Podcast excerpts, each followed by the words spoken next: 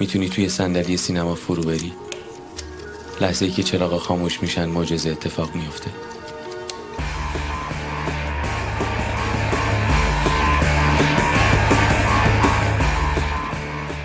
بسم الله الرحمن الرحیم. سلام به همه اهالی باشگاه مجتنی امیدوارم حالتون خوب باشه. ایام جشنواره فجر سینما دوستان ایرانی امسال اگرچه کمی کمتر ولی باز هم درگیر حال و هوای جشنواره ما هم از این قاعده مستثنا نیستیم. طبق اون چیزی که پیش بینی کردیم تو ایام جشنواره چند تا اپیزود در مورد چند تا فیلم مهمی که توی جشنواره هست صحبت می‌کنیم و تو همین ایام جشنواره هم اپیزودها رو در اختیارتون قرار میدیم. امیدوارم که بشنوید و خوشتون بیاد نظراتتون هم با ما حتما مثل قبل در میون بگذارید. مقدمه زیاد نمیگم خشایار حرفی داری بگو. سلام مخلص همگی. ممنون که اپیزودهای قبلی ما رو گوش دادید. اپیزودهای مستقل ما رو و season امون رو season جدیدی هم در راه خواهد بود انشالله امیدوارم که ما رو گوش بکنید. با اپیزودهای ویژه جشنواره در خدمتتونیم. ممنون که ما رو گوش بکنید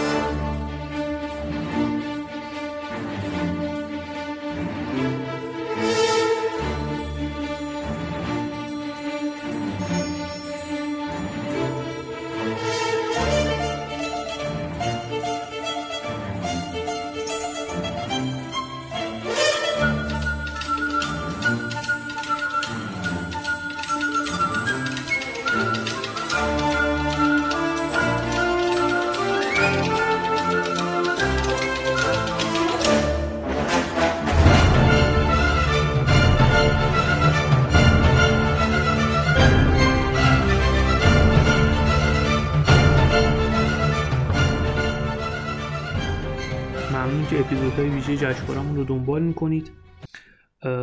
این اپیزود رو اختصاص میدیم به فیلم روز صفر ساخته سعید ملکان که خیلی سرصدا کرده. ببینیم که اصلا چه خبر بوده توی این فیلم و نظراتمون رو با شما در میون بذاریم. خشایار چیزی داری بگو. وقت همگی به خیر امیدوارم خوب باشید و اپیزود قبلی ما رو گوش داده باشید.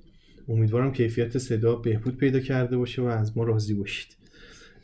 راجع فیلم روز صفر صحبت مقدماتیم رو می‌ذارم برای اینکه یه اکشن خیلی معمولی با قصه خیلی معمولی کاری که هالیوود شاید 20 سال پیش انجام داده بود. الان تازه تو ایران شاهدش هستیم. شاید به خاطر این قضیه باید شکرگزار باشیم که بالاخره سینمای ما به جایی رسید که اکشن آبرومند داشته باشه. اکشنی که خندهدار از آب در نیاد تفنگ کشیاش مسخره نباشه تعقیب و گریزاشو ملت نشینن قهقهه بزنن تو سالن. آره از این لحاظ خیلی پیشرفت کردیم. اکشن آبرومند داریم. ولی اینکه چیزی اضافه بکنه به من لذتی ازش ببرم. فقط در حد اینکه از یه اکشن لذت برده باشم از یه تعقیب و گریز اینکه بخوام با ایدئولوژی این گروه آشنا بشم گروه برادر نامسلمونمون آقای ریگی. نه واقعا چیزی به من نمیده و هیچ اطلاعات خوبی نمیده. شاید اصلا عبدالمالک رو من نفهمم تو این فیلم و نشناسمش. حالا می‌تونیم بگیم هدف فیلم این نبوده که ما بشناسیمش ولی من بدمنم باید ببینم. بدمنم باید بشناسم که حالا ترغیبش برام در بیاد که بفهمم چرا اینجوری دنبالشیم. کاری که شبی که ماه کامل شد می‌کنه و روز صفر نمی‌تونه بکنه و تو این قضیه عقیم میمونه. من متوقف می‌کنم.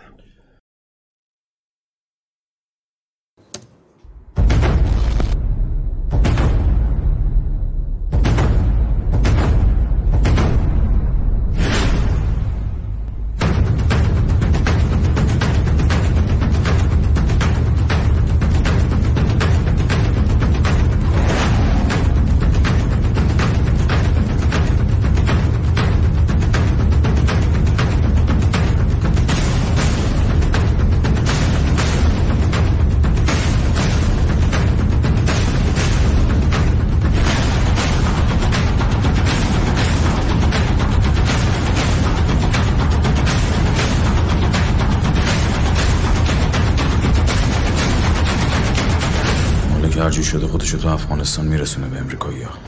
این دفعه گیرش میارم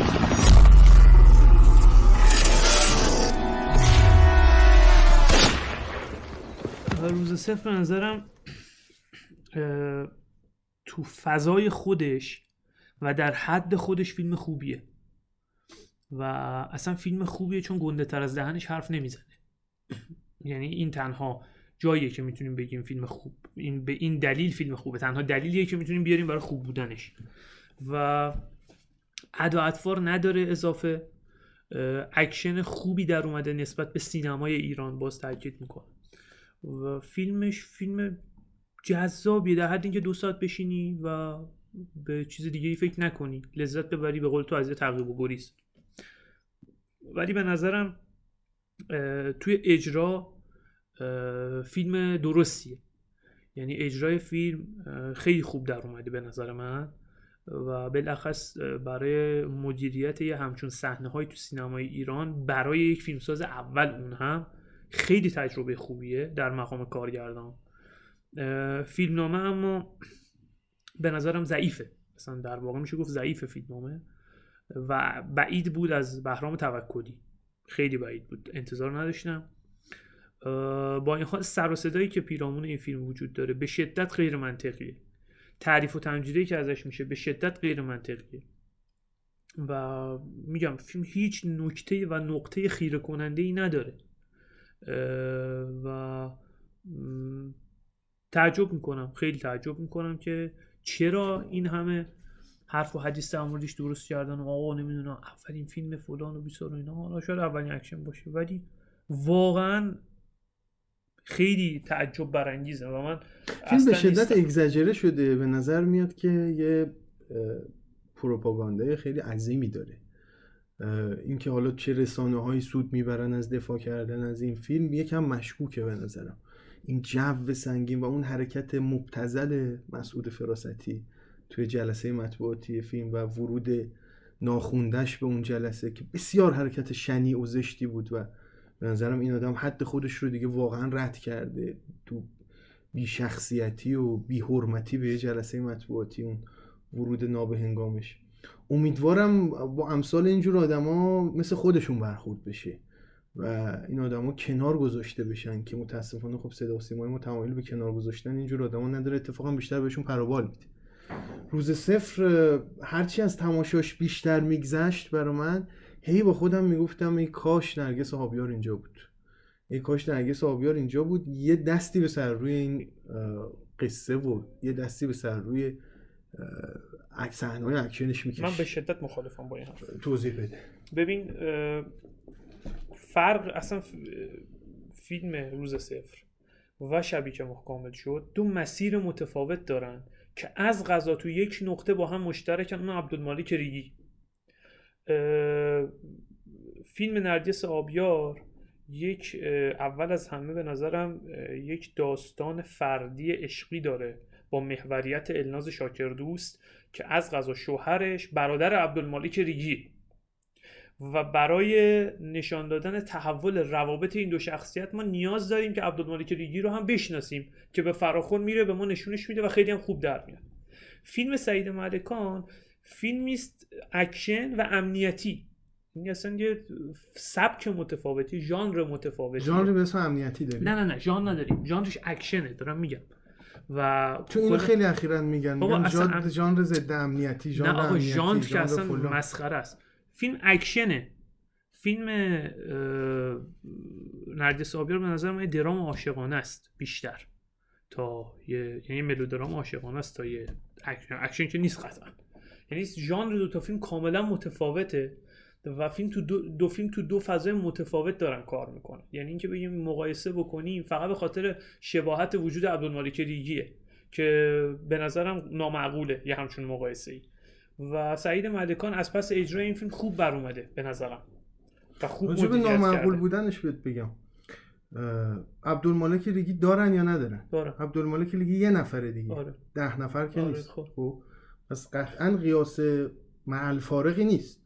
عبدالمالک ریگی در دو تا فیلم به ترسیم در اومده به تصویر در اومده من حق دارم این دوتا رو مقایسه بکنم.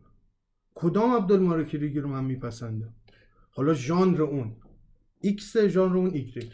ببین تو گفتی کاش بود یه دستی به سر و گوش صحنه های اکشن می‌کشید. واقعا حالا راجع به این. نه من بزن اول بذار قبلی رو ببندیم. اون یه بحث دیگه است. مثلا کلا یه بحث دیگه است. که عبدالمالک ریگی در کدام فیلم بیشتر نزدیک به واقعیت است یا بهتر. یا بهتر در اومده بهتر. شخصیت پردازی شده است این یه حرف دیگه است ولی توی مقام کارگردان به نظرم سعید ملکان مشکلی توی این فیلم نداره که نرگس آبیار بتونه رفعش بکنه. چون نرگس آبیار نمونه مشابهش فقط یه سکانس لنکروزا رو داره تو شبی که ما کامل شد دیگه و غیر از اون چیزی نداره. گریزایی که اون بندگان خدا با تکتیر انداز دنبالشن که عبدالمالک رو بزنن تو رستوران. تعقیب و زیاد داره که بچه گرفته بغلش به عنوان کاور. خیلی تعقیب و گریز داره. اتفاقا اکشن تو نیمه دوم بسیار بسیار زیاد داره. گرفتن داداشه بردنش. سربریدن ها بازسازی سربریدن. اتفاقا نیمه دوم کلا اکشنه. نیمه اول عاشقانه است. من تا لحظه ورود به پاکستان خب حالا چرا شبی باید؟ که ماه کامل شد عاشقانه است. از لحظه ورود به پاکستان سیستم فیلم عوض میشه. به شدت مخالفم. وارد فضای تریلر میشه حتی به شد-. ببین نه. ببین فضای کلی فیلم. حالا نمی‌دونم اصلا درست منطقی ما داریم در مورد اون حرف می‌زنیم یا نه. ولی به نظر من خط سیر کلی فیلم بر اساس رابطه الناز شاکردوست و هوتن شکیباست و فیلم در خدمت این رابطه است. از غذایی که نقاط قوتش هم همینه که پرت نمیشه از این نقطه دقیقا. خب؟ و این اصلا میگم این خیلی نکته بارزی تو فیلم. و اگر هم صحنه اکشنی داره به عنوان صحنه که اقتضای فضاست اقتضای موقعیته که باید همچین صحنه طراحی بشه. ولی این که به دلیل وجود این صحنه ها ما بیایم بگیم کاش نرگس آبیار تونست میومد کارگردان روز صفر می‌شد هم من مخالفم. به خاطر اینکه به نظرم خوب عمل کرده سعید ملکان. یعنی سکانس های اکشن فیلم به نظرم خوب در اومده. تعقیب و گریزا خیلی خوب و منطقی در اومده. اون چیزی که مخاطب رو دل زده می‌کنه فیلم نامه و قصه ضعیفه. و یعنی در مقام کارگردان به نظرم خوب بوده سعید ملکان. حالا باز؟ نه. مخلص